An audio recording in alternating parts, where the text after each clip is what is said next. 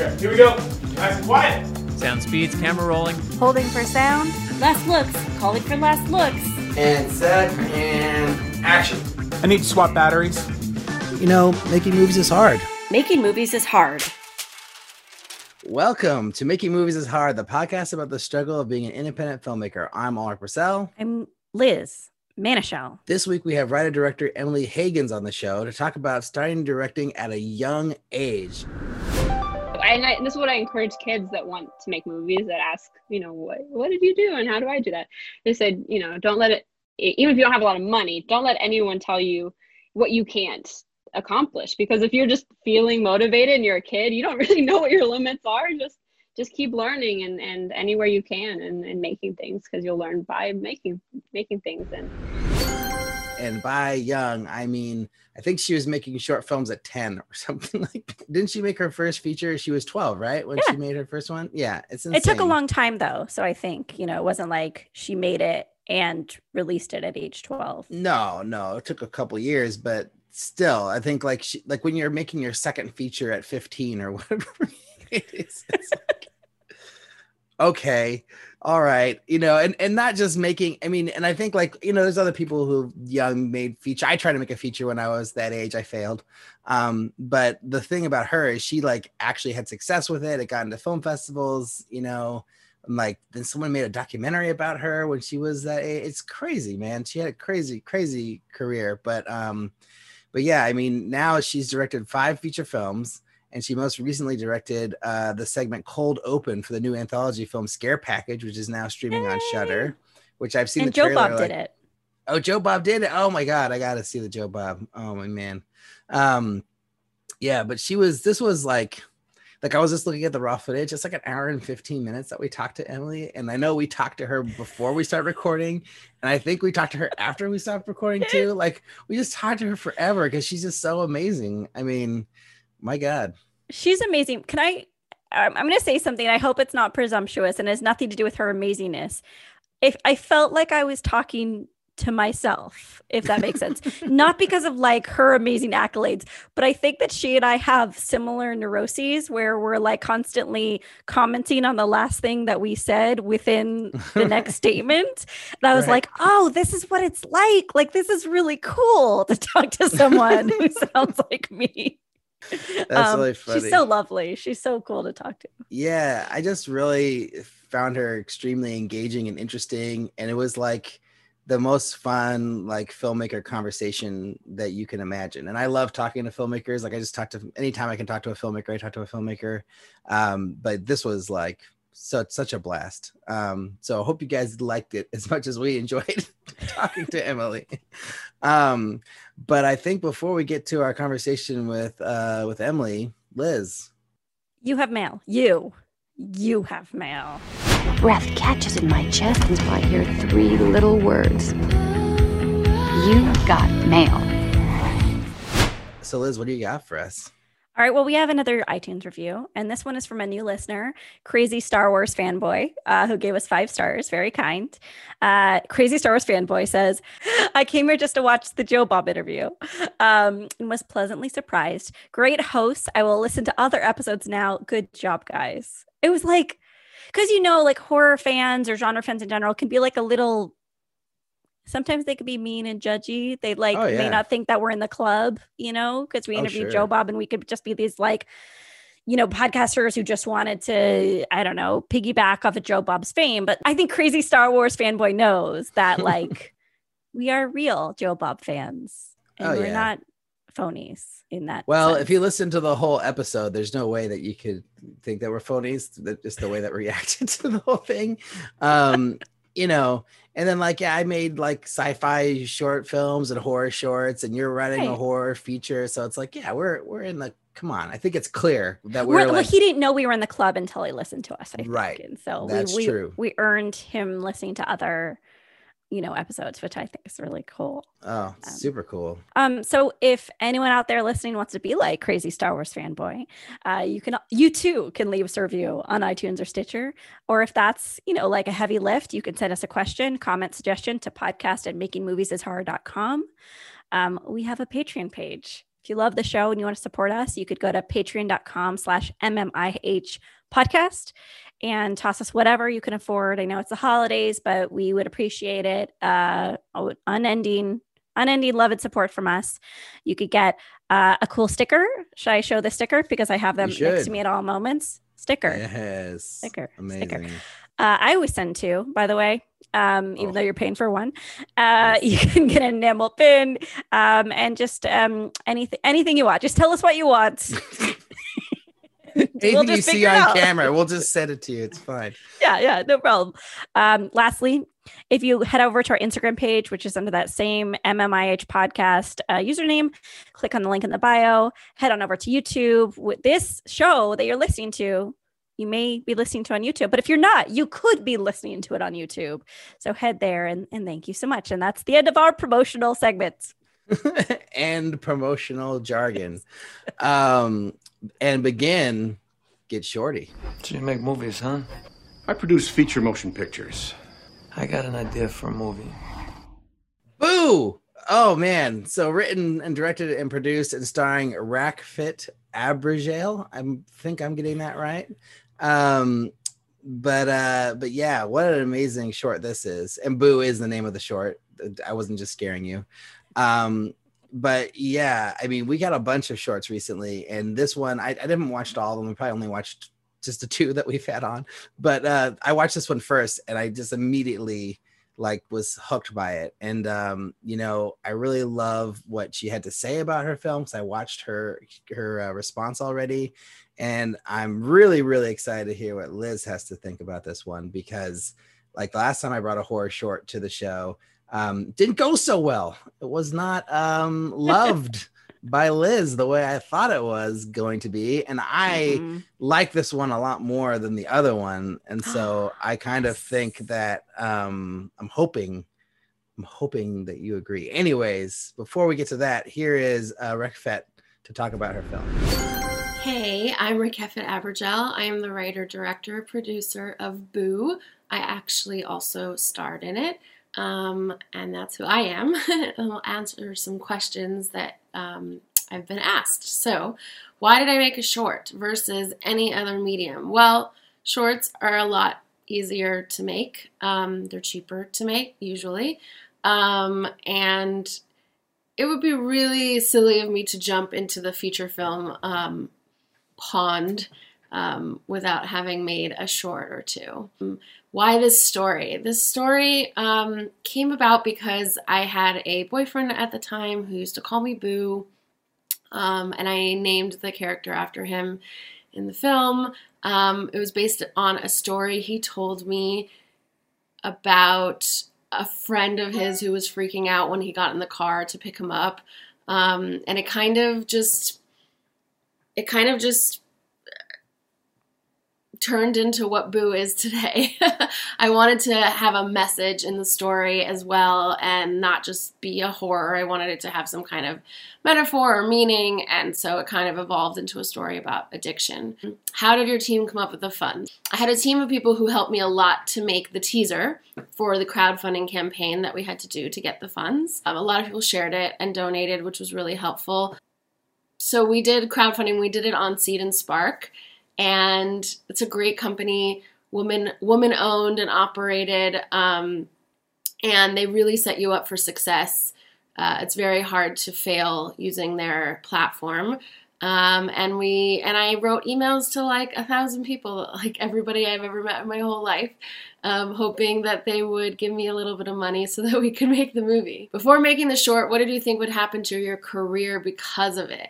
Um, I was just hoping that I would get known and seen in the, um, at least in the indie film festival circuit scene, so that eventually somebody might see it and hire me as either a writer, a director, an actor, a producer. Not really what I w- want to do, but I actually find myself doing it a lot, and maybe I'm kind of good at it. It's just a lot of stress, and I'm not good with stress.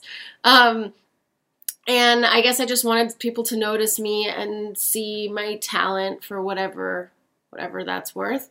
And uh, what ended up happening Um, I got to meetings and I met a lot of people, and I think I've definitely made a name for myself, um, at least in the indie horror scene. And um, I'm hoping that people uh, know that when I make something, that it's a good product, and they look forward to seeing more of my work.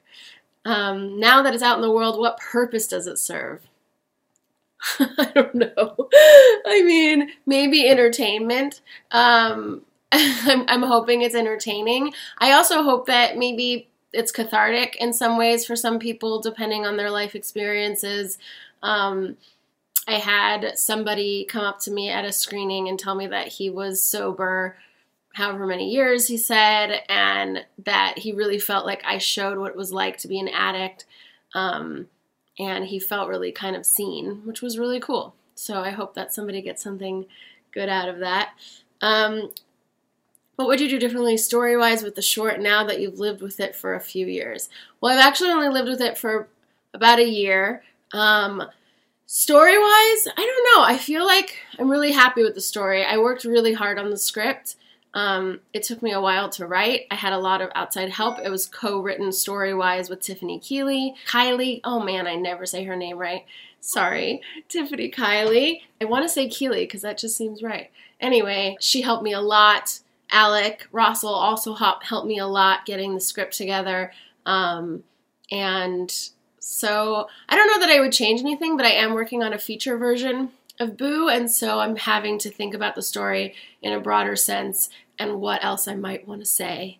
Um, so I hope that I hope I figure out what that is, and that you get to see a Boo feature or at least read one soon.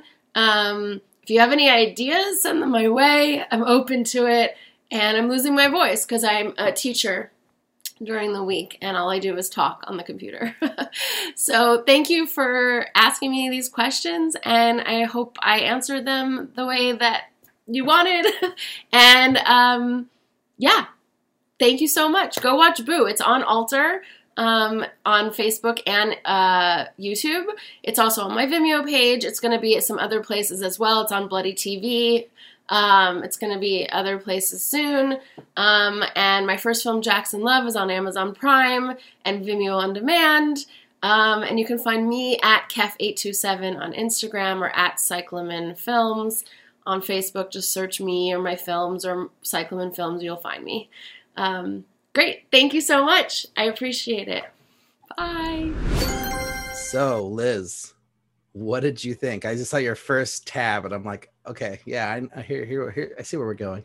I didn't know that was her. I didn't until I mean, I didn't listen. I never listened to the submissions, like the answers to the questions that they submit in, until I listened to the show after you edit it. so I'm always just like speaking um, out of my butt, uh, not knowing the context of of how this film was made.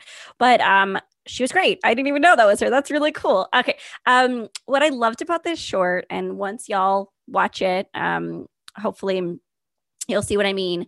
But it's more than just a one note joke, right? So, like, there's the big twist, which I don't know whether we want to say or not, but there's substance to the short because she was essentially sexually assaulted in a, in a car and they don't ignore that. Like anytime her boyfriend gets near her she's she's you know taken aback she's protective of her body she puts a jacket around her you could see that she's gone through a certain level of trauma of the assault. And even though that's like the main twist of the whole film has nothing to do with her assault they didn't ignore that. And i was like very happy about that. I love um, Rockafet. I didn't know that she was the writer, director, producer, and I hope she won't be offended. I'm a curvy lady, and I really love seeing curvy ladies on screen. It just like makes me so happy to see different types of bodies represented. So, um, thank you, thank you for being on screen and giving a fantastic performance. And then once you know the twist of the film, I loved the clues that were peppered in the beginning. You could rethink the entire dialogue that her and her recovery friends were having and it it's like way funnier knowing the twist.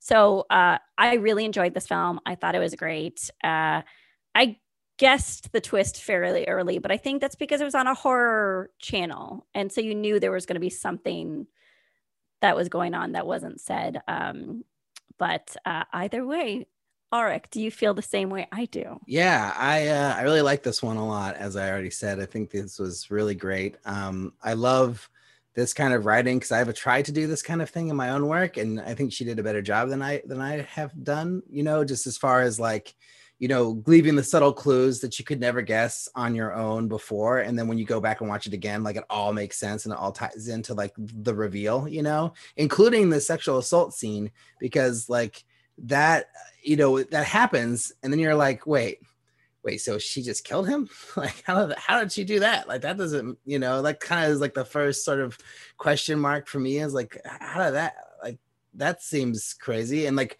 the the line she has look what you made me do has so much double meaning when you get to the end it's so good and i'm like oh man Wait, like, but you guessed the twist, didn't you? You knew that. i didn't know she was an a eating human person Yes, you did. You totally No. did. I didn't. I wonder if I'm just slow, but um, no, I think it's just because I was like alter horror. There's got to be a double entendre here that I'm not. You know. Well, I was seeing. expecting something like that, and then when the rape scene happened, I was like, "Huh, is this just like a dark rape? Like this can't be. Like, what is it? It's got to be something else, you know? Because this is too too heavy for what I was expecting, you know." And then and then you sort of like that that for me, it was that little moment where you know you you sort of where she's like, "Look what you made me do," and you're like, "Wait, this doesn't really add up." And then and then you're just sort of waiting for it. But then, uh, like you said, like all those stuff where she's reacting to him and she's so shaken and it's like that that tra- that trauma that you go through after a, a horrific terrible thing happens um it was it was really authentic. And but then again more double meaning when you get to the end. It's Yes. it's so brilliant. Um and i just I, I loved her performance. I thought she was amazing. I i really do think she was great. Like you know from the beginning i was immediately engaged by her you know and i think that's like a hard thing to do especially considering she wrote directed it produced it and she Oh started it i was like dude Wait, I wanted to add something. I loved the joke. There's that like friend who's crazy, the blonde girl in the beginning, and she's like, I used to live in this small European town a long, Oh. long time ago. I just think that's Yes. so funny now. amazing It's so great now. yeah it makes so much more sense it's so perfect um yeah i was gonna say about the the sexual assault scene it was so disgusting and scary and the guy they got to play Michael the- Villar. He's a friend was- of mine. Oh, I didn't know he was in this short. Was, Oh my he's God. so great. He was so sweaty and disgusting and just oh it was great. And just the way that they portrayed the whole thing and then like the lure with the alcohol and then like you feel terrible when she takes the sip and then like where it goes it's just so ugh. but like the ending makes it all worthwhile. Like if the ending wasn't in there the way it was i, I don't know if i'd be okay with that scene. It's just like a little too much but um but yeah i think with the ending it was perfect um, so yeah, I don't know. The ending, amazing. That's like if you've seen any of my short films, I do endings like this, but not as good. And uh yeah, great, great job. I mean, talk about delivering on um the Yeah. premise of a horror short, you know, and doing it right at the end. And I and I don't think like like I've had the problem like so my short brother has a lot of similarities to this, except I didn't have an opening scene with any kind of gore or intensity. It just starts with the slow burn and goes to the end, and the end has the big reveal. And I think um, this film benefits from having that little bit of excitement up in the beginning to kind of, you know, get you set, you know, because it kind of starts with the with her her you know coming and meeting her her fiance like all bloody and messed up. Um, so yeah, I don't know, but I, basically what I'm trying to say is I love the short. Yeah, we're both on board for this. Well done. Oh, so good. Yeah, and it's interesting because I was hoping that you were going to have the same reaction because I, I felt like all the boxes that the other short we reviewed or re- reviewed talked about didn't hit. I thought this one hit perfectly, and so you know justified the violence, had a meaning, had a point. You Mhm, know, mhm. not to say I don't think the other one had a point, but you know, it's just different. Anyways, what I'm trying to say is fantastic job. And when you do the crowdfunding campaign for the feature, I will be the first one in because I want to see this feature version. She's writing a feature of this Oh, right that's so nice. Well, if I listened to her video, I would know that. I think. yeah. one last thing. This is kind of silly, but like So I emailed her at 11 o'clock or something yesterday morning. She responded immediately. I sent her the questions. She had her answers within like, like by 12, 15 or something. So it was almost like within an hour of me reaching out for her to, to do this, she had already recorded her responses. She's just like ideal on every level, isn't she? like, my God. Like talk about like, you know, just being on the ball. I was like, man, so impressed. Anyways, um, everyone should watch this film everyone should follow uh Rakefet if I'm saying the name right. And um yeah, fantastic. Send us your short film, blow us away the same way with whatever you're working on. I want to be blown away like this again. Um so yeah, I think without any more jibber jabber though, it's time for our very long, very fun, very awesome chat with Emily Higgins. Higgins. Should we leave it in like that? Or? Yes. Emily Higgins. Emily Higgins. Higgins.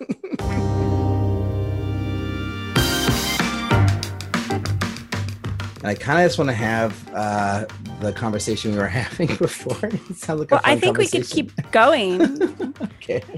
Right? I mean, so like uh, Emily, you were asking how to outline, and I was like, I don't know. Like, I think Alrik, you had an answer. How do you outline a script? Yeah. So, well, for my feature, the alternate, I um I wrote the ending first, and then I I kind of went back and outlined. So I sort of laid on my bed. I thought of this idea of like what this thing could be, and then I thought of like what the ending of this situation would be, and like what the final part what would be, and like I just had kind of had that. So I wrote that down really like loosely, like kind of as prose, and then I went ahead and um, outlined the whole script in two days.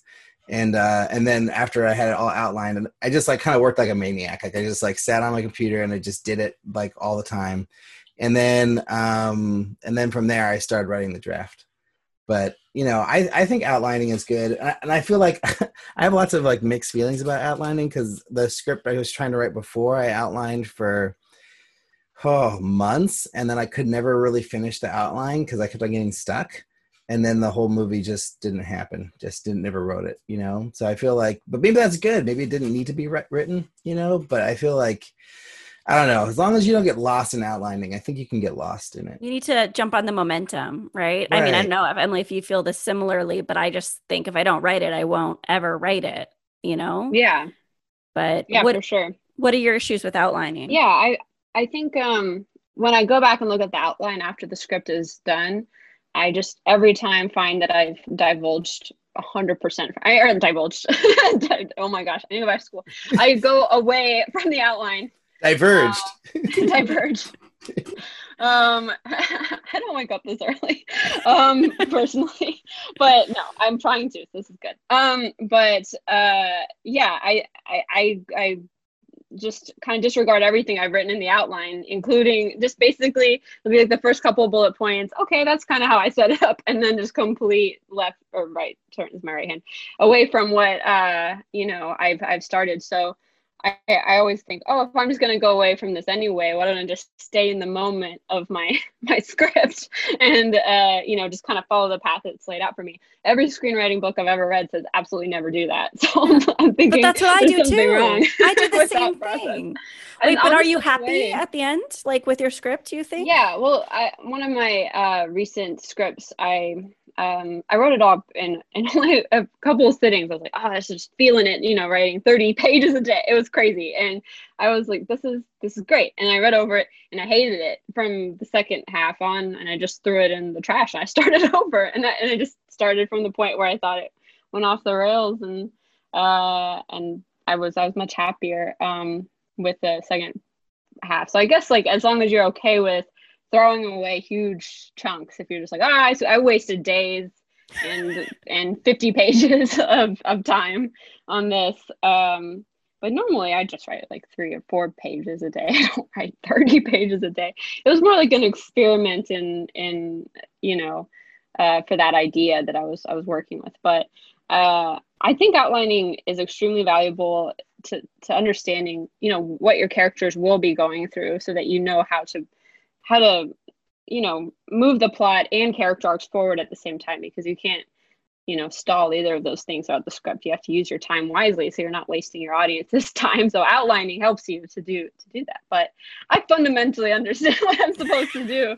But uh it's not always um, easy for me. I just like to hash things out in the dialogue. And as we were talking about before we started just being uh you know kind of in this dial maybe oversharing too much in the dialogue cutting it out later but kind of hashing it out with the people talking. Well, you get to know your characters that way, I think, right? And you figure out what the limits of their personality are. Yeah.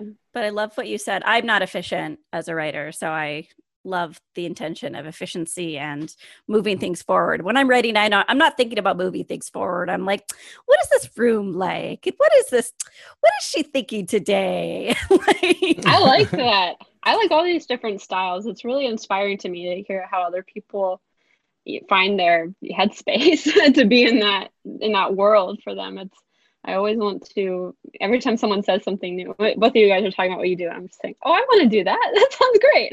Like i want to i just i like to be inspired by what other people um, do to get there because it's it's nice to have a toolbox in case your your way isn't working that day and you can't get in that headspace you know? And how many scripts have you written? I know that we're going we're going back to the beginning after being in the midst of this conversation but uh, You've written like gazillions of scripts, I assume. I, I, I have a, I think five right now that I'm hoping, like you know, all oh. you know, in different places. Oh, maybe this one will go. Maybe this one way after the pandemic because there's too many people around. or like maybe this one later. You know, um, uh, at at this moment, there's there's been some scripts I've I've written that I, I kind of knew maybe wouldn't go anywhere for one reason or another. You know, a few years ago, like I, I uh, got the rights to a novel and myself i just paid the, the, people and i i adapted it. But it was only for two years and the movie didn't go so i was like i'm not going to renew this this option. And i just learned how to adapt a book and that was a really useful um, opportunity for me and i still like that script but i don't i don't own it. So that's okay. And it helped me when i uh, got a job adapting another book into a movie and i was like oh i've done this before. So it, it was a good exercise but that script will sit forever but that's okay. You know there's some there's some kind of like that too but uh yeah, um yeah I, I guess right now i have like i guess about five that i'm hoping can be made at some point. But like prior to those five you've written i mean you've made like five or six i really wish i put my put your cv in front of me. You've made like five or six features at this point. Uh five yes five. yeah. But you know, amazing. the script I'm writing when I'm 12 is like it's written in like uh, you know, Microsoft Word. like it's not like 50 pages or something. I don't know. But uh, yeah, I, I wrote uh, those and one of them was adapted from the book I I, I got that job to do. And um five yeah and and some short some short films like uh scare package we were going to talk about i wrote the segment i did for that and did a segment of another horror anthology so it's all kind of like I, I get kind of in awe of someone who can write a really amazing short and can and can condense you know everything that goes into a feature with with arcs and plot into something that's really awesome in like 10 minutes you know? I have trouble with that. Um, i've tried to turn some of my features into a short oh what if we made the short first? And i just have a lot of trouble condensing all the information from a feature into a short. I think you can i i expanded a short once into a feature but um, I, I think I, am just really impressed with people that can really, you know, nail the, the short form as well. So speaking of scare package, um, how many days did you shoot that project? Uh, we shot for three three days. Um, it's funny because I shot a film, uh, another short film, uh, a couple months after that, um, and that came out way sooner than scare package. Scare package came out uh, this year, a couple months ago in the summer, and um, yeah, we our segment was uh, about 15 minutes in in three days. Um, can you talk about the budget of the segment and the budget of the whole, or what can you talk about budget wise? Um, I think because I'm I'm lead, er, I'm not the the person in charge. I'm not supposed to say those things, but uh, we uh, it was it was okay for me. I, I'm I guess it wasn't you know zillions of dollars but but we made it work. We filmed in austin which is where i'm from and we had such an amazing cast and crew in austin. And um uh you know we worked really hard. Our, our last day was a little long longer than i would like to uh, shoot uh, to be respectful of our, our team um, being there, but we we got through it. It was because we had some stunts and we had to just make sure it was extra safe, you know, and some people falling down, and we just didn't want to rush anything like that and have someone get hurt. So uh, we were going along for the right reasons, but still, you know, it was a lot to do in three days. Uh, and um, I think when the budget was limited, we just had to be extra creative. Um, and people in Austin are very good at, you know, let's all rally and, you know, use what we have. And, oh, who has a, a, a knife that can be a prop in the scene? That sounds scary, but we did have to ask that. And someone was like, I have a knife. And uh, it's Texas. Like, Who's the biggest knife to put on the table? Um, so uh, I just talked about safety and then I said that. Um, but, uh, you know, I, I think like, you know, people like to rally and, you know, help make it the best film possible. I love shooting in Austin. When you say long, how long is long? Are you talking like 14 hours, 16 hours, 20 hours? Oh my gosh, no, no. yeah, uh, 14, maybe 15 hours. Mm. I, I think it was uh, 2018. I want to say 14 or 15 hours. Um, That's not so it bad. was the problem was like the last scene we were shooting chronologically because of the stunts and the blood that was getting everywhere and you know once the we had backups of the clothes but once something gets soiled in a specific way like blood splatters all over someone's face you can't really recreate it exactly without taking a lot of time to do that and that's not something we had. So Right. uh we had um you know we're like okay let's just go chronologically. If something really you know horrible goes wrong we can like replace one of the shirts but let's just try to keep it consistent and the short was supposed to end at night but the sun had come all the way up and there were skylights. And there were there was not a way we could like pretend like that hadn't happened. So we had to kind of lean into um you add some lines kind of at the end rework the whole ending even at, in overtime where they're saying oh it's daylight now. I didn't realize the sun had come up. And the other character says because it's like a meta horror movie the other character says oh horror movies always end in the daylight. It's a sign of hope you know? So we we kind of Yeah. leaned into the joke there that the That's sun funny. had mysteriously risen in the course of the night um but but you know we work with what you have So, how long did you work on the film from inception to it being released? I want to say, uh, uh, well, it was kind of a, a, a break at times because there are several segments. So we filmed in three days, but we had a couple months to, you know, prep and make sure and get everything like ready to go.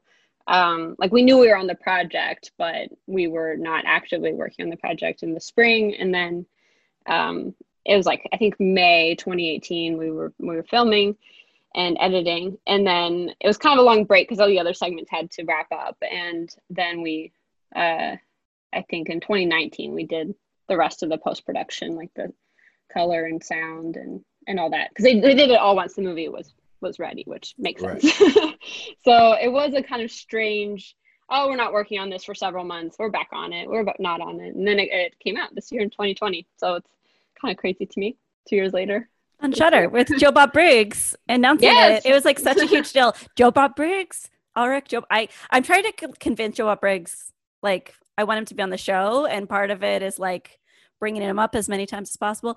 Um, so, i wish i um, knew him That could help so you cool. uh, uh, he's just like yeah, he's the best. Um, how big was your crew that you worked with? I, I think about um 12 people or so um maybe producer probably look at this go what are you talking about I, I like 12 faces come to mind roughly uh you know like a three person g&e team two person sound team uh you know i think each department was roughly like three people or so and then script supervisor camera person assistant camera uh yeah i mean it, was, it wasn't huge maybe maybe 15 people uh but we, we were mostly in like a house so we couldn't overload the the, the structure with people um Right. but uh it was, it was a good size for me independent filmmaker. And then, out of all your projects, how difficult was this one to make? yeah i think um i've done some movies that are just kids like teenagers going through things and they just sit around and talk and get through some problems. And this one had some some stunts and some choreography and um because it was horror comedy it wasn't just the choreography of the action. I wanted it to feel like a dance or like a looney tunes cartoon. And so we were really kind of specific uh, with what that choreography looked like and that took a lot of time and uh and then the safety and um so i would say it was it was harder in those ways but in some ways just we had some great performers that just would nail it in a couple of takes and that was that was great. Didn't have to take a lot to get the performances so that was good. Okay, we have to go back to the beginning because Alrik doesn't have the context that I do about how amazing Emily is. Um, I was building a panel for South by several years ago. I sat next to Alana Hauser at Sundance, and I was like, Alana, do you do you know any like micro budget female filmmakers and she's like uh my friend emily is. And then uh and then she told me i think at that time you had made four features when i when you were recommended to me and that you made your first feature when you were 12 and ever since then i've just been like oh i want to be like emily when i grow up. She's so she's like 10 years younger than me but she's still i want to be like her. Um she's so cool. So I'm sure everyone asks you these questions, but just to bring us the context of the conversation, like making your first feature at age 12, can you talk a little bit about why you did it, what inspired you, and how you achieved that? Well, just just I have to follow that because that was so nice that ever since we met on that panel, I talk about you to my family all the time. I'm like, Liz is one of my role models. She's so like your I feel like your Facebook presence like brings me joy. Just we talk about movies and and Valley Girl. We're both big Valley Girl fans, right? yes. Original Valley Girl. Yes. Oh, and, yeah. Uh, I I have I was just trying to explain to someone yesterday just how that's the greatest 80s teen movie and they were just like I don't even want to hear it anymore. just like shut up. okay, so um but um yeah, I I uh I guess I'm just a big movie nerd even before I started making um you know my own films. I just loved watching movies. My parents would be um you know just supportive of that and take me anytime I wanted to go. I saw um the Fellowship of the Ring 23 times in the theater. I just would go like every day and go see that movie. Very creepy. Uh even before that I saw Spy Kids like I think 8 or 9 times in the theater. Just anytime I said I just want to go back. I want to see it again. like roll it again. and um and then I my parents kind of put together you might be interested in in making movies. And um cuz I like to write a lot when I was young and um so my dad he had worked at like a an ad agency like a really small one and when he was uh, out of college so he had kind of these like 70s um storyboard like papers and like ways you can kind of plan out a movie like in the garage and we had a home video camera so he said if you want to make a movie you know you plan it out on the storyboards and you write the shot list and then we'll walk through editing together and um, you you have to plan you have to be organized before you shoot anything. And then uh, once you um, shoot it you have to edit it. I'm not going to do it for you. And if you really like this you know maybe you can make some short films. And so i uh, really loved it. And i made my own short films. And i austin where i grew up was such a um, supportive community of like there were screenings you could go to of old movies and somebody would be here to talk about be there to talk about it. And um, it was I just felt like I, I was able to, it, you know, I was lucky to have all these resources just, um, you know, not, not financially, but, to, but at my fingertips and in my community and with my parents being so supportive and showing me the steps. And so I sh- ended up shadowing on another feature film when I was about 10. And I was like, okay, great. This is like oh what oh I could just do in my, my spare time.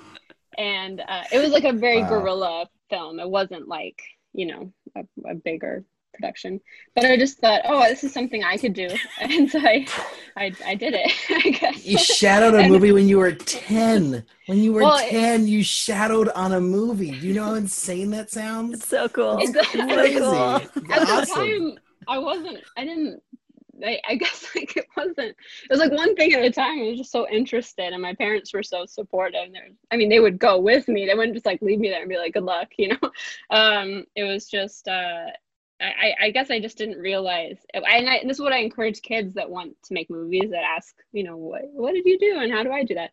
They said, you know, don't let it even if you don't have a lot of money, don't let anyone tell you what you can't accomplish because if you're just feeling motivated and you're a kid you don't really know what your limits are. Just just keep learning and and anywhere you can and, and making things because you'll learn by making making things. And um, it was a long process when i was 12 because it wasn't didn't have money, you know, it didn't have it was just a pizza now and then. And uh there was a documentary crew that ended up following the the process. And that film just got re-released actually um I think last week at um, the Alamo Drafthouse's Alamo on Demand service. Um so that's that's back the Wait, documentary. what's the documentary process. called? What is Uh, that? it's called Zombie Girl the movie. Um, and I did not make it. That's the thing. It's like people think, oh, you made that movie about you making the movie. I said, absolutely not. I did not do that.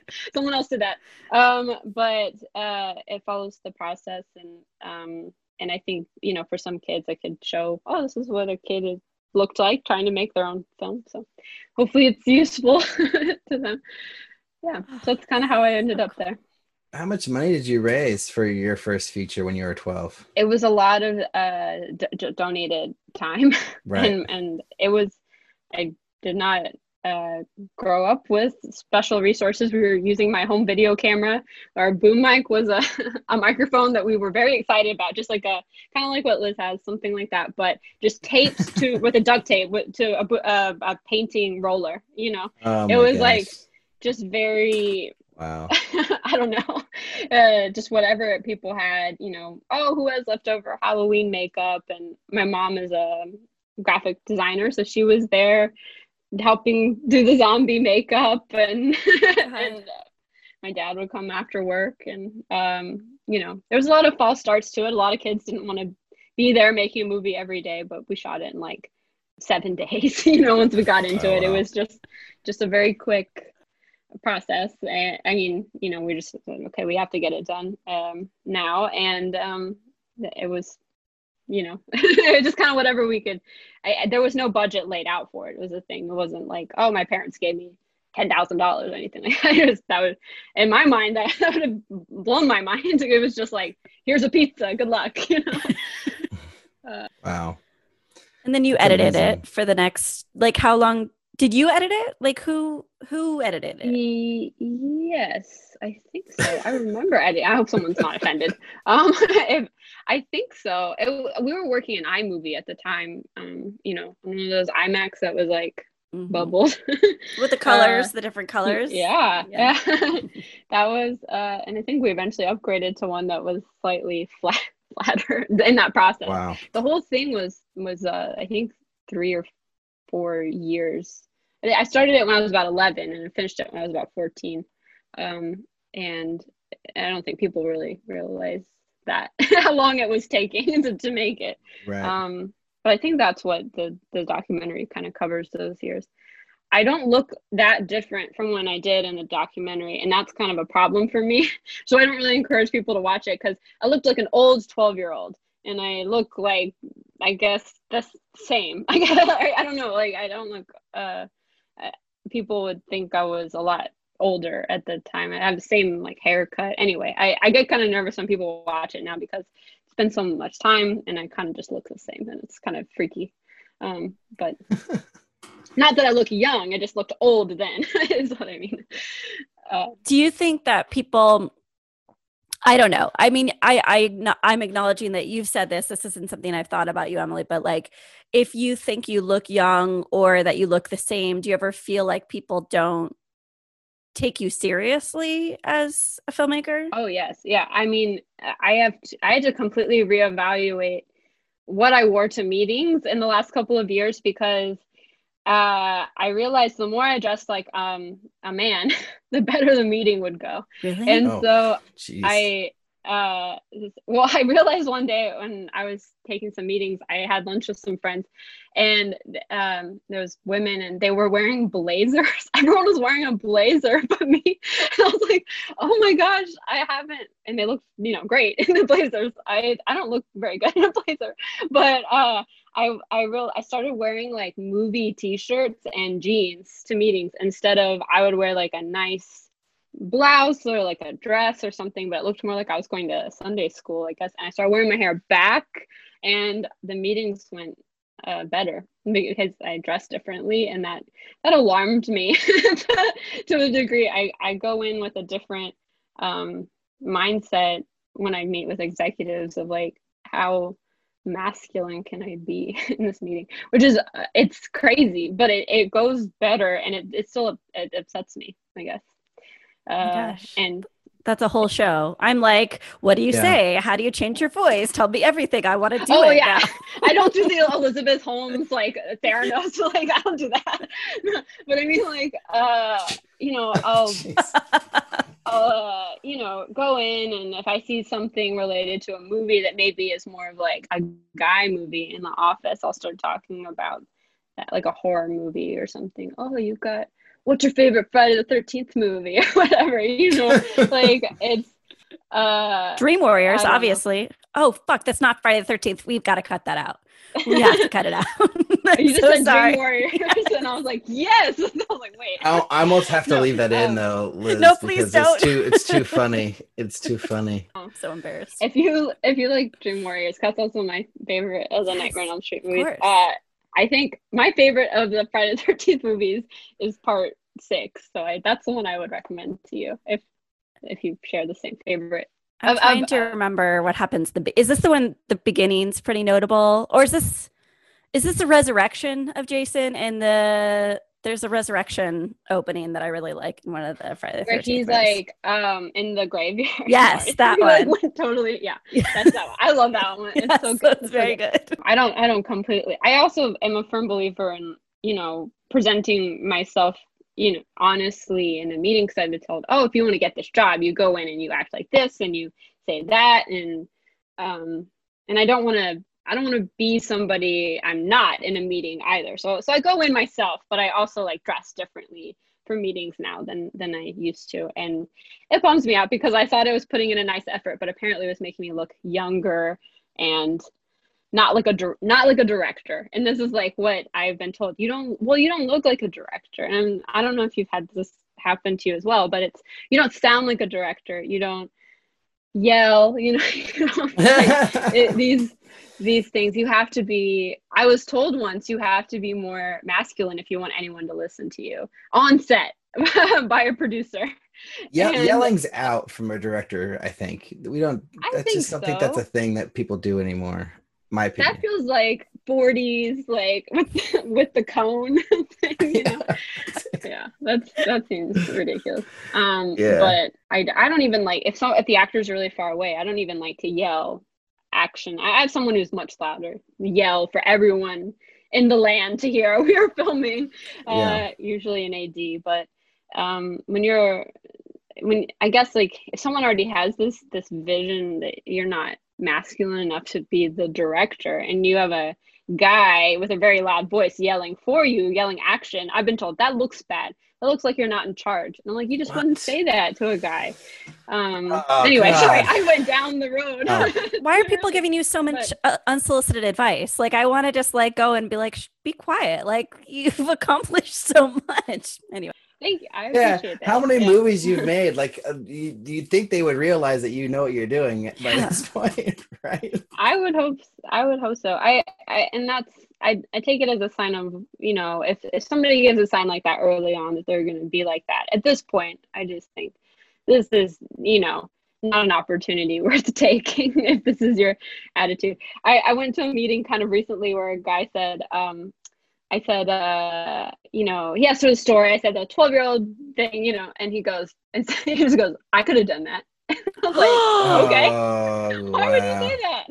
He's like, I didn't do that, but like I could have. I was like, I'm I'm really glad Ugh. you felt like you could have done that. it's like when people look at like a Picasso painting and they're like, uh, you know, it's just like a bunch of lines. It's like, no, it's like, it's way more than, okay, sorry, I'm going to go on a It's, soapbox it's or so something. funny.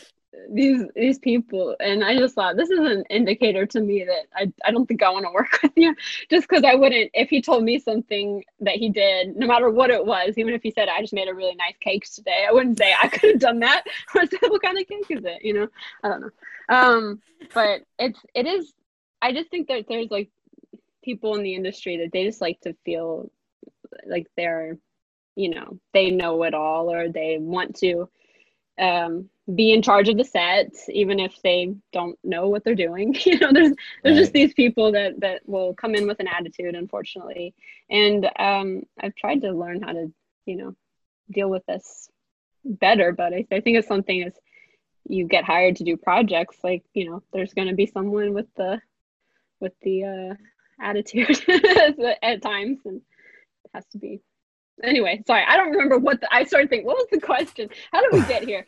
but uh, yeah, I I Well, think um to address what that jerk told you the other day um like i tried to make a movie when i was uh you know 15 16 a feature and we shot one day and then we never shot any anything else and i, I knew it wasn't going to happen so i didn't even bother editing it but like it's like it's very challenging to to to shoot anything long long term especially when you're younger when people are more flighty or whatever and not take necessarily taking it as seriously as you are. But my question is so you made your movie when you're 12 you know you made your first feature and then i see you know on your imdb that you made your next feature like four years later when you're like what like 16 17 or something like that or maybe a little earlier. It's like so my question is how, how- like like what was the response to your first feature and then Yeah. how did you stay motivated to make your second one so quickly well it, it sounds like you exactly understand what that the problem is even if you are as passionate as you can possibly be at a young age the people that you need to be there because it's a team effort it's a group project to make a film they will not they might not share that enthusiasm to be there every day or to be working for that long. Maybe they want to work for like 30 minutes but then they want to hang out. And it's yeah that's exactly um you know what what we went through. And on the second film as as well found a little bit more kids that were interested in film by that by that point. But um kind of what happened is after the first film the documentary did some festivals and and me and my mom went to uh Slamdance and we went to some of the other festivals. So it was kind of a great learning opportunity for me at that age to be kind of getting a, a glimpse at what some of the festivals were like without because my film was you know wasn't great. It didn't go to festivals or anything. We just put it out you know um just made dvds ourselves and just sold them on the internet you know. And uh but the documentary did festivals. So i got to kind of see without being too invested in a film you know kind of as an observer what you do at a film festival and what the the process is like once the movie is done and you're trying to sell it without having the the stakes in it like the filmmakers did and um, so that was that was kind of the time after the documentary and the first feature. And then after that i i started up on the second feature. And what uh, liz and i were talking about before we started recording was about kind of why we might write horror comedy over comedy at times i'm sorry over uh, straight horror at times. Because i was saying when i write straight horror it kind of feels really melodramatic. And that second feature i did was just melodrama times a thousand. Like it was just, it was so bad. Like it was like I was trying to be so serious, you know. So like when a middle schooler writes a poem like about death or something, you're like, what are you talking about? it was so difficult, and and we had a lot of difficulties filming it, even more so than the first film. There was like a hurricane that came through, and we had to like we lost location. We had to reshoot everything. Had my first panic attack. You know, it was like you know a bunch of just. Uh, difficult uh, problems, there were some really great people involved as well. I don't want to say it was just entirely difficult. Um, people that I continued to work with when I got to my my third film, but it was kind of this time when I was like in tenth grade. I would say it was like this is a very difficult time for me trying to make this movie. That didn't wasn't what I wanted it to be, but I was learning that my voice was maybe not in that style, which was a, a nice lesson to learn early on. So then my third film uh, which I made when I was 17, uh, it, it I leaned into the horror comedy, and it was so uh, in the voice I wanted to to be working in. So that it was a nice learning experience with the second film, going into the third one. And Twilight was a big thing at the time. it was all over my my uh, high school, and so I I kind of made something that was my own kind of take on being a teenager at the time of the Twilight phenomenon, without being like a direct parody of Twilight. It was just very much influenced by that. And I had somebody say, you know, why don't you wait till you can raise more money and do this when you're older and more experienced? And I said, because Twilight won't, no one will be caring about Twilight 10 years from now. we got to do it now. Uh, so we, that one we did Indiegogo to raise money. And that was the first time we were like, you know, really, really raising money the the second film, I was literally selling my stuff. I was like, I don't play guitar. Here's an electric guitar. Who wants this? Fifty dollars towards the film. Like that was the second movie.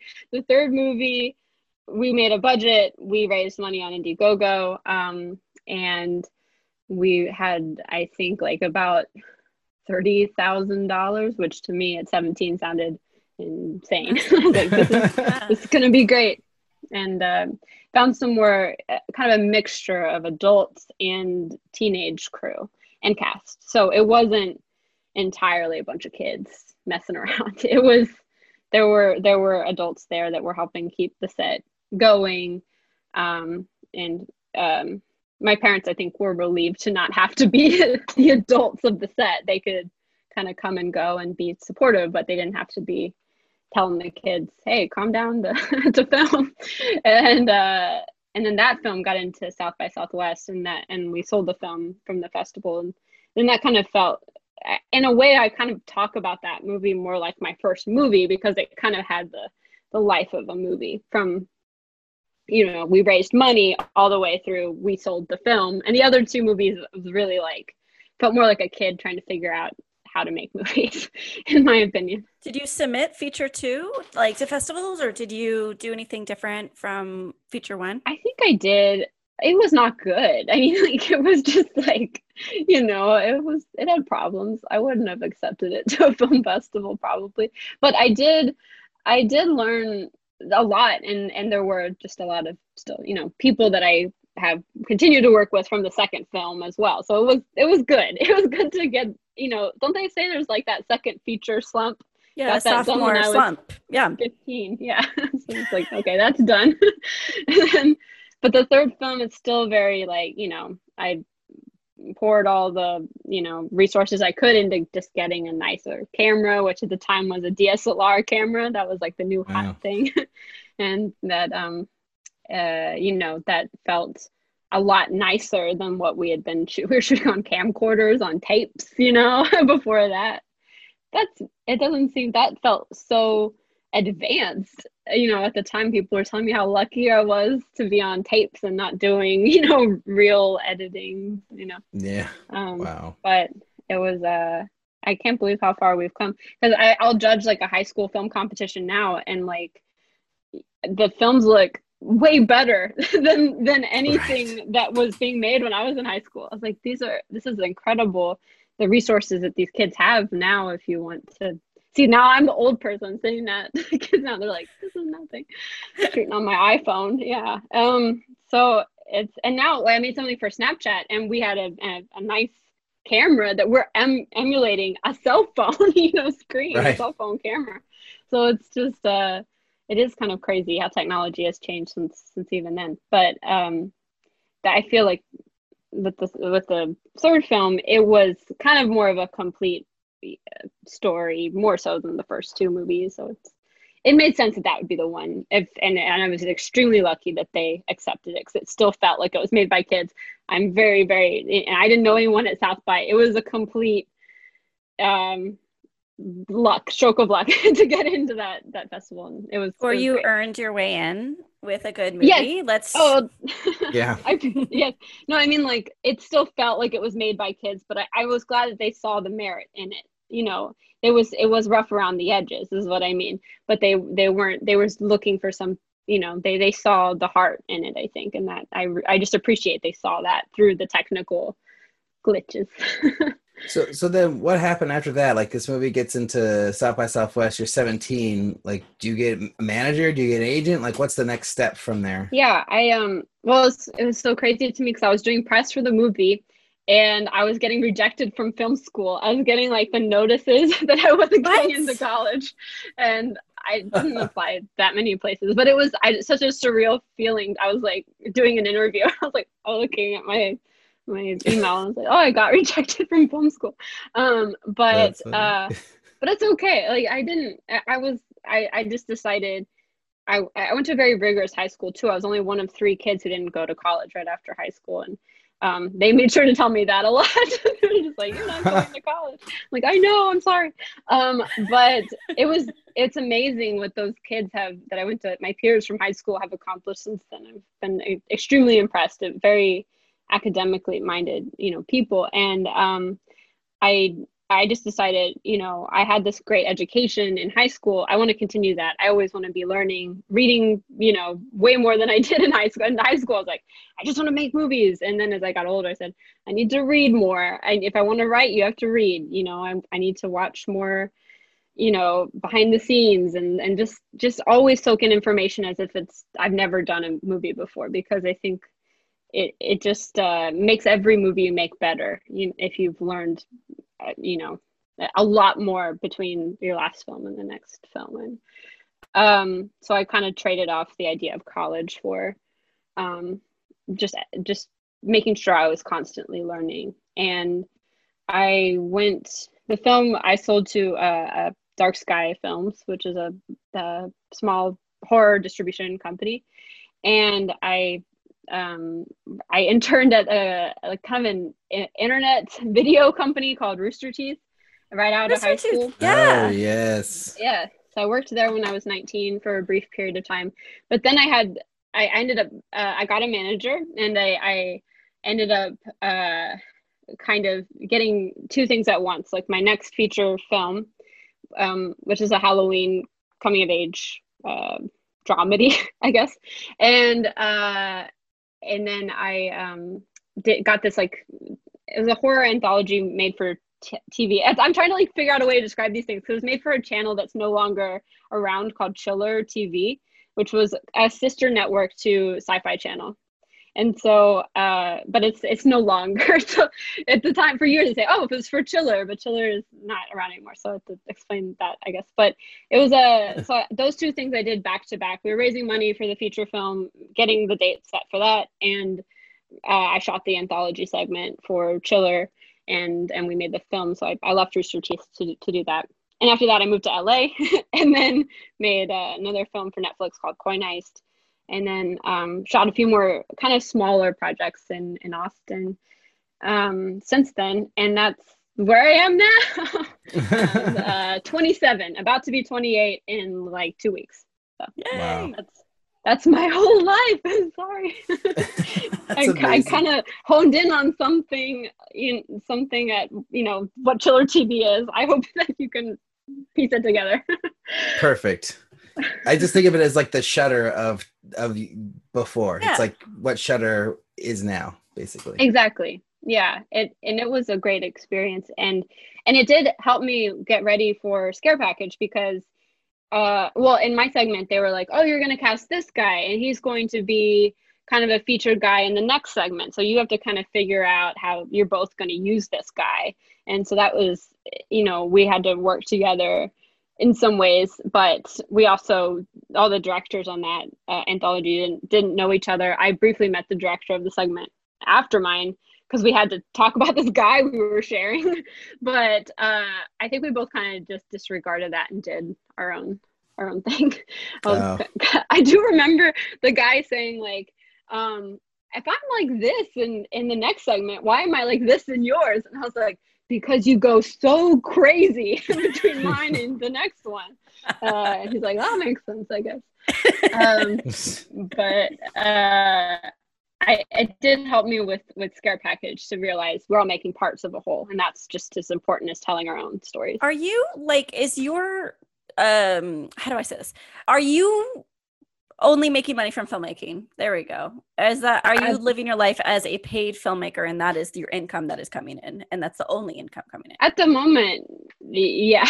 I mean, well, at, we're in the pandemic now, so not as much.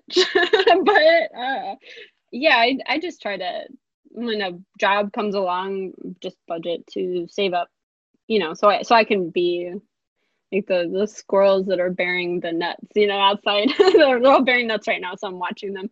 What else do I have to do? but I feel like that's what I do when I get a paycheck on a movie. I'm like, okay, bury this, get ready, save it up for the winter when there might not be jobs. Um, but I just try to um, keep track of my finance. I don't think I'm not like rolling in money as a filmmaker, but I just try to. But you're making a life, which is like kind of the dream. Low. Yeah, that's what everyone wants. I think most people want to just be able to make mo- money making movies i would say so that's like amazing yeah I I think if I if I wanted to go on more trips or you know buy a new car or something, I would have to um I'd have to be making more money. uh, but for you know just getting day to day life, I can you know still living off the last film. yeah. Um, So I had a question just about anthology films because you've done three that you've done segments for. Like, how do you get these opportunities? Do they just come to you like through your your management? Like, how are you getting the chance to do these cool anthology films? Yeah, the first one, the chiller one, I'm not entirely, I don't entirely remember how that came about. I didn't know anyone involved with that. Uh, I, I do remember just getting the call from my manager just saying that they were wanting to hire me on it. Um, but the second, the the scare package one, um, I I I was sought out because I, I think that the filmmakers, the the people in charge, the main producers, they wanted to make sure that there wasn't just one, you know, woman or one diverse director and the rest were just like middle-aged white guys. Like they didn't they didn't want to just be like, okay, check, there's one, you know, here's here's the rest is, all these guys.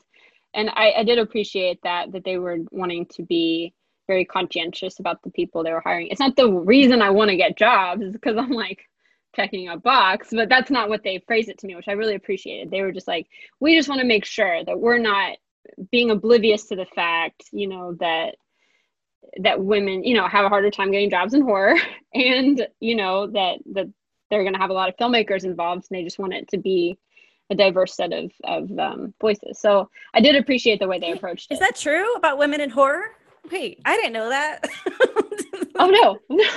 well, I mean, I just think in general, I mean, it, there's like this stigma with some, less now, just about if you're a woman. I hope that some of the things I've said about the sexism I've encountered does not sound like my blanket opinions about about sexism because it's it's not you know everyone has unique experiences but i think you know there's just a the, i guess with with horror films there, there's some tropes and ideas that have kind of developed over time mostly from men from the 70s and 80s about you know the final girl and you know the And inner exploitation. and- Yeah, yeah. hmm And um and a lot of this and she's a virgin and like you know or she's pure and and and it's not that I I don't like those movies you know but, th- there's a lot about women portrayed in horror that came from mostly a, a man's point of view.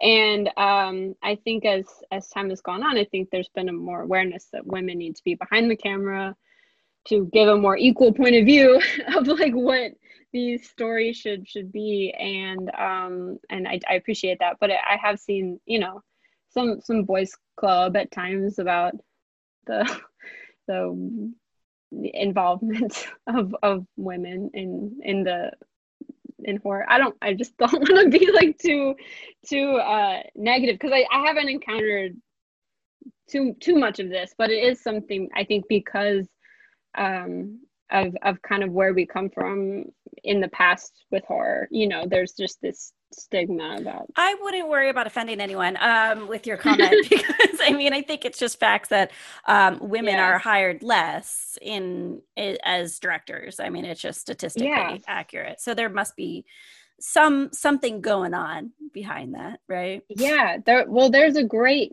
a really really great um ted talk i um my friend shared with me i but i i'm ashamed to sh- to share the information from it but i don't remember her name i will Is send it you the Naomi video. McDougall Jones? yes it is Previous guest Oh of the God. show. Yeah. oh my god okay well she like i just thought she articulated so well so you know what she what she says but she i but i just want to bring it up again here because um and it's so funny because i've seen i think four ted talks about women in film but that was the one that stuck with me the most and i mean some of them were like more kind of deviated on other topics that didn't relate as much but what she says about the reason why it matters how women are portrayed in, on screen is is because it sets expectations for society because our pop culture influences society. She says something to that degree. Like so when you see women only portrayed through the lens of a man's point of view for the most part on screen, um, it does influence the way women get treated in society because that's what pop culture does for us you know? And and i thought and i'm sorry if i butchered that from what she says but i i did think that i saw a lot of truth in that especially in horror and kind of how women in horror are what the expectations are you know behind the scenes in front of the camera you know? Um and i i think that that is something that can be changing these days because I feel like there's more awareness and I I feel very passionate about that. I, I love teen movies as we've as we've discussed, and I've I've made a lot of, of teen centered material, but I do love horror movies and you know, if you take a break from horror, I don't want people. I mean, I I made a couple movies before. I've done returned with horror with Scare Package and, and a short film I did for Snapchat. But I've still always maintained a love of horror, and it's something I feel very passionate about being, you know, making movies in that space because I think you know if you love it and you want to make horror movies, I think the genre needs a lot more women to be providing you know different points of view to what we've seen in the past. No i just i feel super naive. Like i didn't really i didn't even think about the breakdown of gender in horror at all. Like i just haven't thought about it. Because i think of horror as this like fun little like subversive genre that gets to like do gross things and shock and offend people and that's why i like it. Um and also like the metaphorical nature of it. But um but that's why I asked that question because I genuinely was like, "Oh shit, you're right. Sexism is everywhere." Like, unfortunately, but it's you know, um, I have had experiences with um, sexism, unfortunately, you know, and and I think most women in this industry have, but I do feel optimistic about the future because I just feel like there's more and more um, awareness of why why there needs to be changes. And and i think that there will be um you know moves in that direction. I, I just have to believe that because i can get bogged down in feeling you know or i see a movie trailer and i'm like did a guy direct this? I see the credits, yes yes they did. Um so it's just uh you know and, and the other thing too is like I just also don't want to be limited because I'm a woman. I, I don't know if you've been told this. Sorry, I'm like divulging these things that divulging. I used it correctly that time. All these things that people have have said to me, but it's not the majority of things. But it's just I think when someone says something that makes you feel insecure, it's like it sticks with you more than someone saying, "Hey, good job." you know, someone says something like, you know, negative. But um, you know, someone said to me once, "You you should really only be making movies about women." And I just was like, "That's you would never tell a guy to only make movies about guys." like it's such a strange thing to say. And I've had stories where I've I've explored, okay, should this be a male or female protagonist? And I say, well, I just think the just what the story requires, it should be a guy. But let me just write, you know, in the voice of a guy I actually know, and not just something that's not or, or and also a part of myself as well. Like I'm not trying to. It's so funny when guys read the dialogue I've written though, and then I realize he's talking like like me. That's not great. but I think um, you know I, I want to not be told I have to only write for women, but I do also feel very strongly about like half my scripts have have female protagonists and half have male protagonists. I think because that's just what these different stories have demanded. But I feel strongly that we should be having more women on screen, being interesting and flawed and people, you know, and that's it just to normalize that. They're not all virgins with ripped shirts.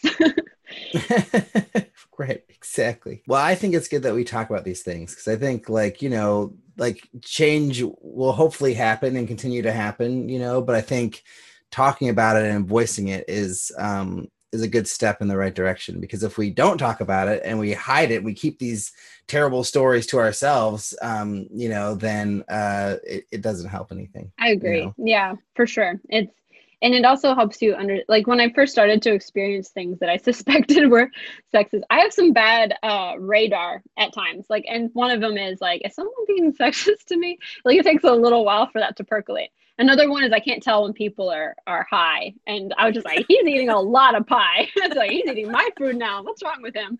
Uh, so I can't. I have some some like blinders sometimes, but um, I don't smoke or drink. I guess so I don't notice.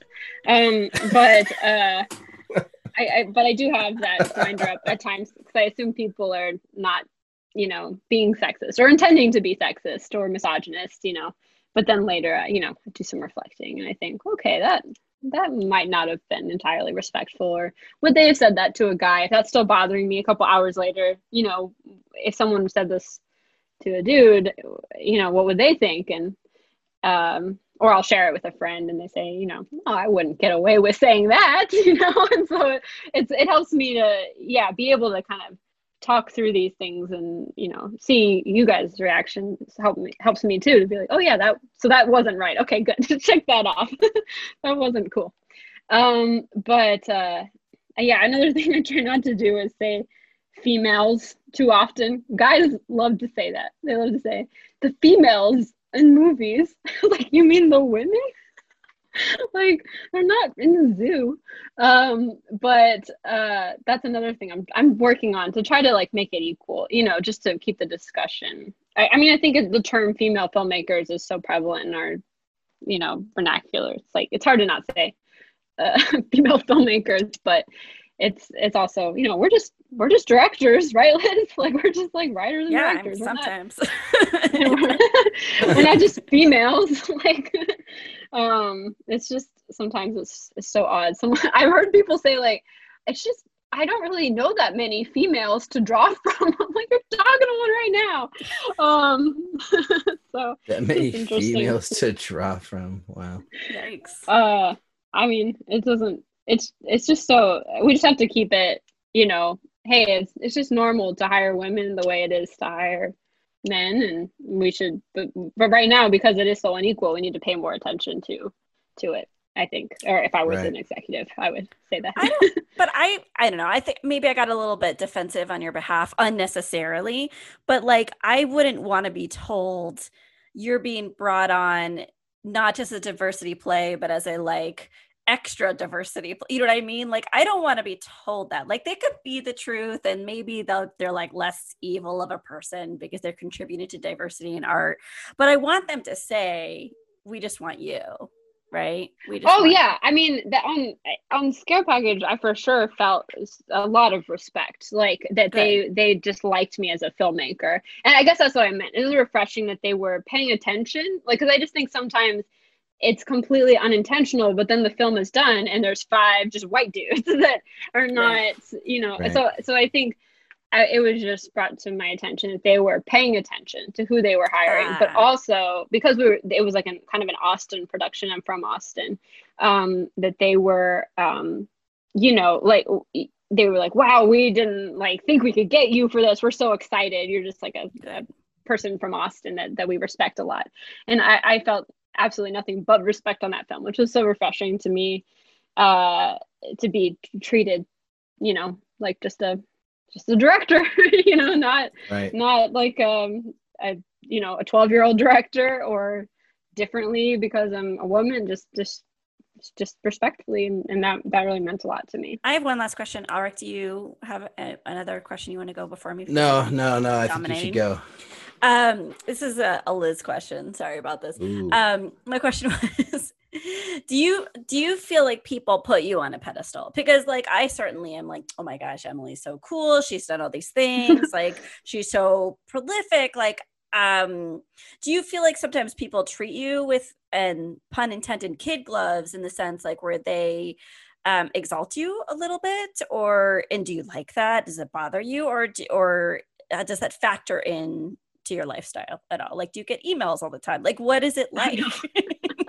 no definitely not uh I, I i i appreciate that i i well i i guess um i i really try to um stay true to my voice which i feel like i've i kind of found early on like about the time i was 17 18 i was like okay this is the voice i i like to work in. And, and it's grown you know as i've grown as a person. But I, I do feel nervous because i never dyed my hair blue or like cut it all off or anything crazy um you know or i didn't get any strange scars on my face or anything like that that there was this this idea from zombie girl the documentary on the the film when i was 12 that I haven't aged that much. And I have had to, I've had random children message me on Facebook asking to talk to me about film. I was like, please, I'm an adult. Like, please don't message me on Facebook. Um, and I, you're lucky I'm not going to be creepy to you, but just be careful moving forward. A lot of people in film, you need to be careful. Um, but uh, you know, I, I, and they think I'm 12. I guess is the problem. The other kids think, hey, we can make a movie together. I'm like, I'm not 14. Uh, so I think, I think I do get nervous at times. Oh, have I changed enough that people see me completely different than when I first started making films when I was 12? Um, because I've, uh, you know, found a voice I'm comfortable with as a as a director. But um, and I've still made movies kind of about teenagers. This is, I I guess maybe part of the problem. I don't know. Um, so I, I guess uh, I get nervous about that about have you know how I'm being portrayed to some people um, and why I, I get nervous about the documentary. But it's a great doc and it helps you know I think other kids learn and I I should just feel I'm sorry I just got an Apple Watch and it's telling me things. I thought I silenced it. Um, I don't know how to, I don't know how any technology works. I should not be making things about teenagers. Um, but um, I guess that was a rambling answer to just the fact that I get nervous about start how I started my career as so young and then being perceived as an adult now, you know, um because I was told like why why should they you know, you're at the time I was 23 on this one movie. They're like, you're 23. Like, why should they give you whatever a million dollars to make a movie? Like, you need to you know, show up in person. Oh, Spielberg when he made Jaws. I mean, I know he did Duel before it, but wasn't okay. Right. well, did he do like a few movies? Anyways. Yeah. said, You're 23. You need to come in person and explain to them why they should give you whatever million dollars to make this movie. Uh, and I was like, you know, I'm still gonna be 23 when I arrive to that meeting. like that age is not gonna change. Um, and I, I think also people don't understand that as a director people don't just hand you a check. You have your line producer and your, your team that handles the money. You just get paid you know out of that money. So i think i, I get nervous about being portrayed as younger than i am or less experienced than i am because i just don't look all that different from the time i first came onto the scene i guess. But i am at peace with that and i'm excited to keep making movies. I haven't got that's very kind of you to think people put me on a pedestal. As far as I know, that I've not aside from random Facebook messages from 12 year olds, I have not gotten a lot of like like a lot of that type if it if it helps at all i i looked at your imdb when we first were going to have you on the show and i was like oh my gosh she's made all these features and all this stuff um i had no idea you were 12 when you made your first feature like i just assumed oh. that you just made a whole bunch of features um so maybe I don't know, just one person, but like you know, maybe that perception is what other people see too. They don't just see a twelve year old, you know, that you started when you were twelve or whatever. Yeah, um, I, I appreciate. I didn't that. even know until Liz told me, and I just looked yeah, right before the interview, the and I was like, "Oh my god, wow, it's amazing." well, I I just I'm always striving to not be like you know for the work to speak for itself, not be like, "Oh, that's the girl who was 12 who is now an adult," like, or that's here's a female. like I just want to be making right. good movies that hopefully people enjoy, and that's that's the dream. I want to say one more thing, which is I don't know if it's helpful, but like to me, you know, I know so many people, and I'm sure we all do, who's made a, the first feature and then they either don't make anything for a very long period of time or they maybe they don't make another feature at all and they're just done and they do something else. And so the fact that you made your first feature when you were 12 and then you made your next feature when you were like 15 and your next feature when you're 17 it's just like holy shit this puts you on a completely different level than like any other filmmaker regardless of age right? Because usually it's a first feature and then it's a break and then if they do it again they do it again like a few years later. And so the fact that you were so consistent is like extremely impressive. So you know and i think that's I something to remember is just like yeah like you can make one movie but it's not just that one movie. It's the next movie and it's the next movie and it's the next movie. Mm-hmm. and that's sort of what i've been thinking about as my for myself at, at 35 is like oh my god like i made one movie but i got to make the next movie and the next movie and the next movie. And so yeah i don't know I don't know what that means, Yeah. but it's no important. exactly that is so important because a lot of the advice that gets put out there is about getting get your first movie made you know and that's that's that is important it's it's a giant hurdle and because once you know you can do it you know that's that's a great you know thing to have in your mind as things get difficult moving on but i think that's a great thing to think about is what is the next one? How am i going to make the next film? And and it's also very i think reassuring to to be a reminder that it takes sometimes years to make the next film and that doesn't mean anything Right. for that person you know? It's it's not it's not any kind of like failure like sign of fail, failure. And that's something i have to tell myself a lot because yeah we filmed you said what's the most recent thing you filmed? And we're saying scare package i said i filmed that in 2018 you know? And uh and i'm like why haven't i done more? Um is what you know goes on in in my head but try to remember that thing that people say is like talk to yourself the way you would talk to your friend not to not like you know you wouldn't say that to your friend you know? So just Right. say hey you're doing great you know? Everyone is in this right now together and all all we can do is be you know safe right now and writing. I, I don't know about you guys but i'm just trying to write and read and learn and be ready to go once things are safe again. But um i think it's you know you just read about a lot of or at least i do a lot of filmmakers i admire and they say you know when did you come up with this idea? And they say i came up with- this idea 10 years ago. You know i wrote the script eight Right. years ago. We just filmed it last year you know.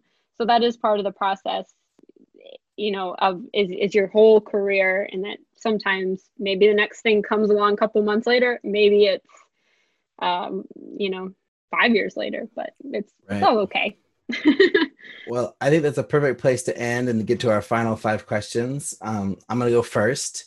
So, what's the first film you ever made? We already talked about it, but how do you feel about it now, all these years later? Yeah, my first film was called Pathogen, a zombie movie made when I was 12.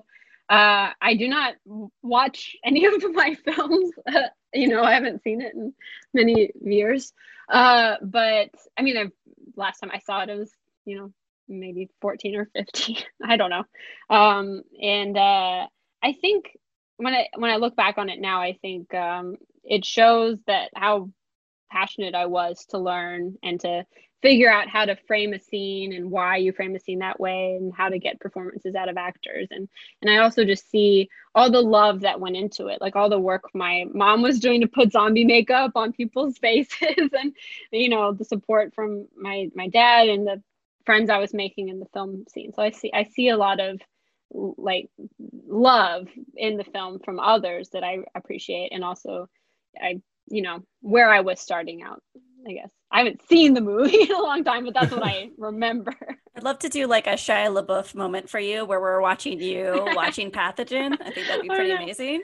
it would Um, just be like completely drenched in sweat like like I came out of a swimming pool or something Um, what's the best filmmaking advice you've ever received? Oh yeah, I I love that question because I still use it to this day, and I think I even brought it up earlier.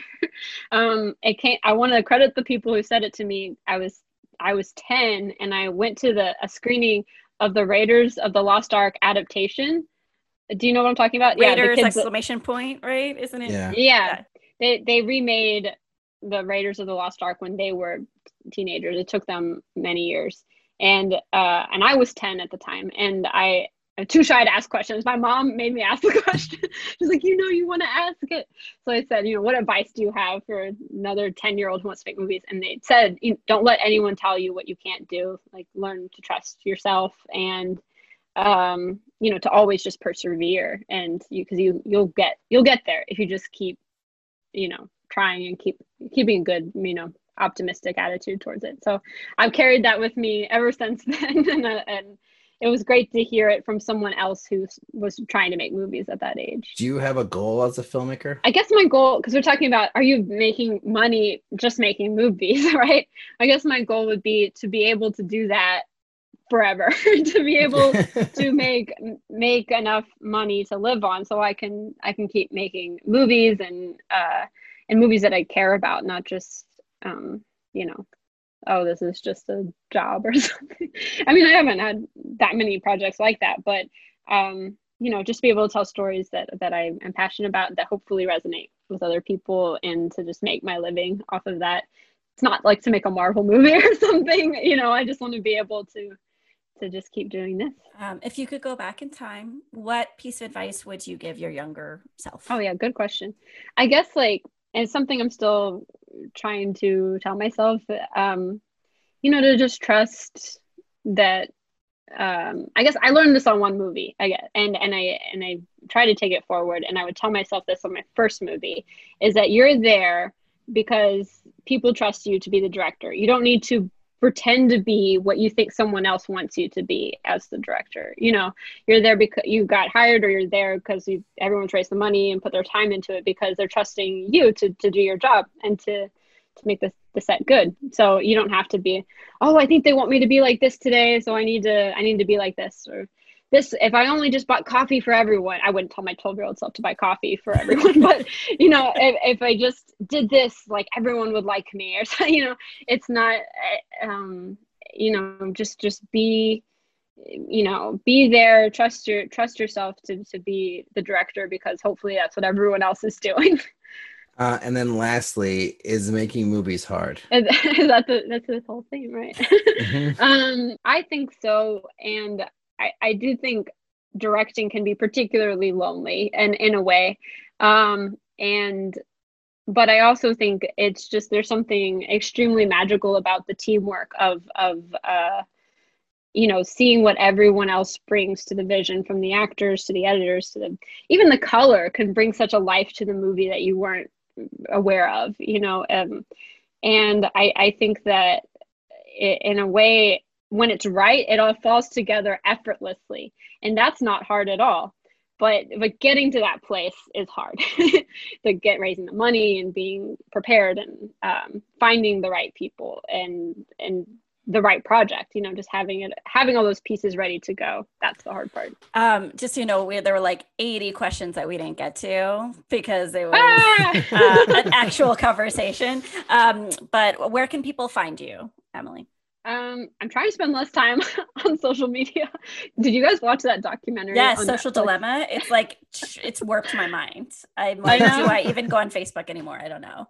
Yes, um, but see, you're one of the people on Facebook I log on to see. like I'm just like, what is Liz said? Um, but um, there's like five people on Facebook that I I read their posts. Everyone else is like, I don't know. Did you have a baby? What's this?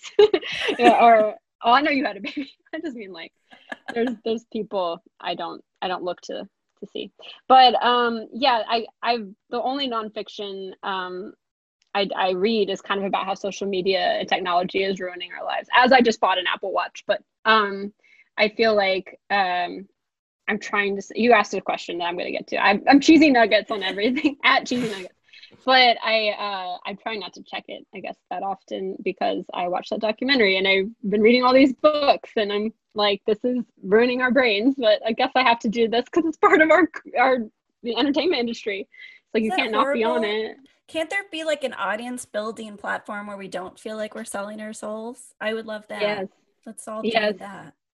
And especially these days, yeah, my screen time went up. They're like, your screen time went up 50% to like three hours. so I'm like, oh my God. Because I was doing so well, just not checking this stuff as often. And then, you know, the last few days, I'm like just absolutely glued to it. I have no memory of like just doing anything in the real world the last like three days. and it's like, it's like glued in my face.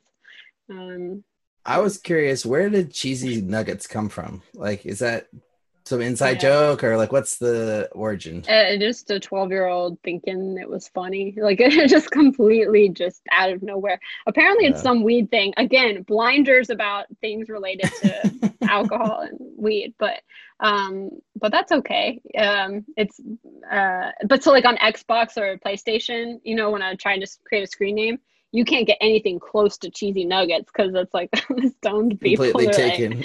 yeah. But i got it on like twitter and instagram and um you know all those all those places. But yeah so i'm cheesy nuggets cheesynuggets.com all that all that stuff. Um Awesome. but i'm i'm not on there too often. I'm trying not to be.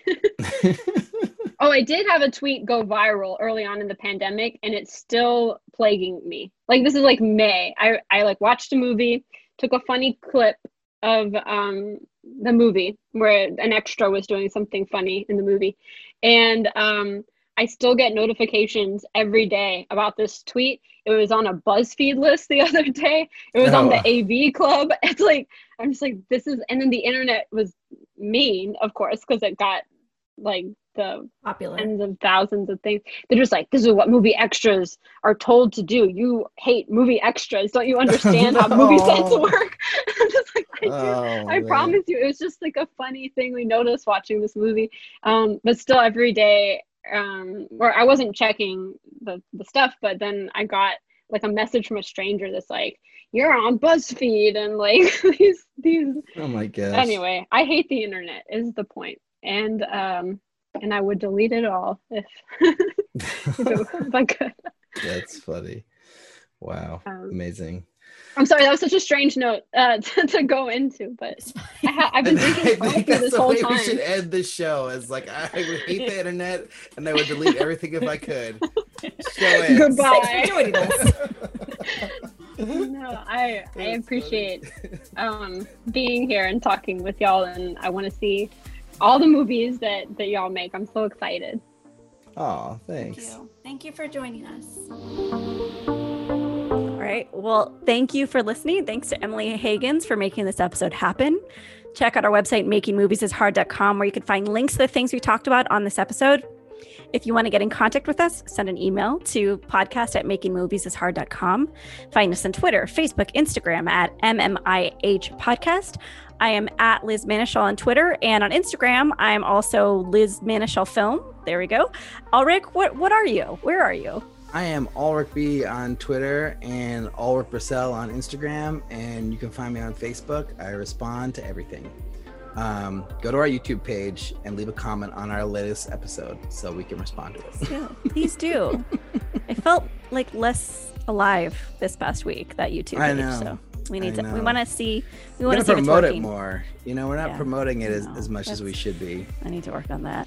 Um, okay, well, if you like the show, or if you don't, tell a friend. Tell a friend you do. Uh, help us get the word out. Leave a review on iTunes or Stitcher. And thank you so much for listening. We will. Oh, thank you. Do, do we know the editor? Thank you. Uh, thank you, me.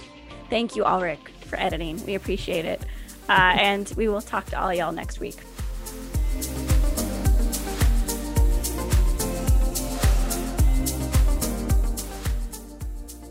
This week we have writer and director Emily Hagens on the show to talk Hagens. about Hagens. Oh my god! I had to look it up. Okay, let me try it again. This week we have writer direct uh, Emily Hagens. Hagens. Okay.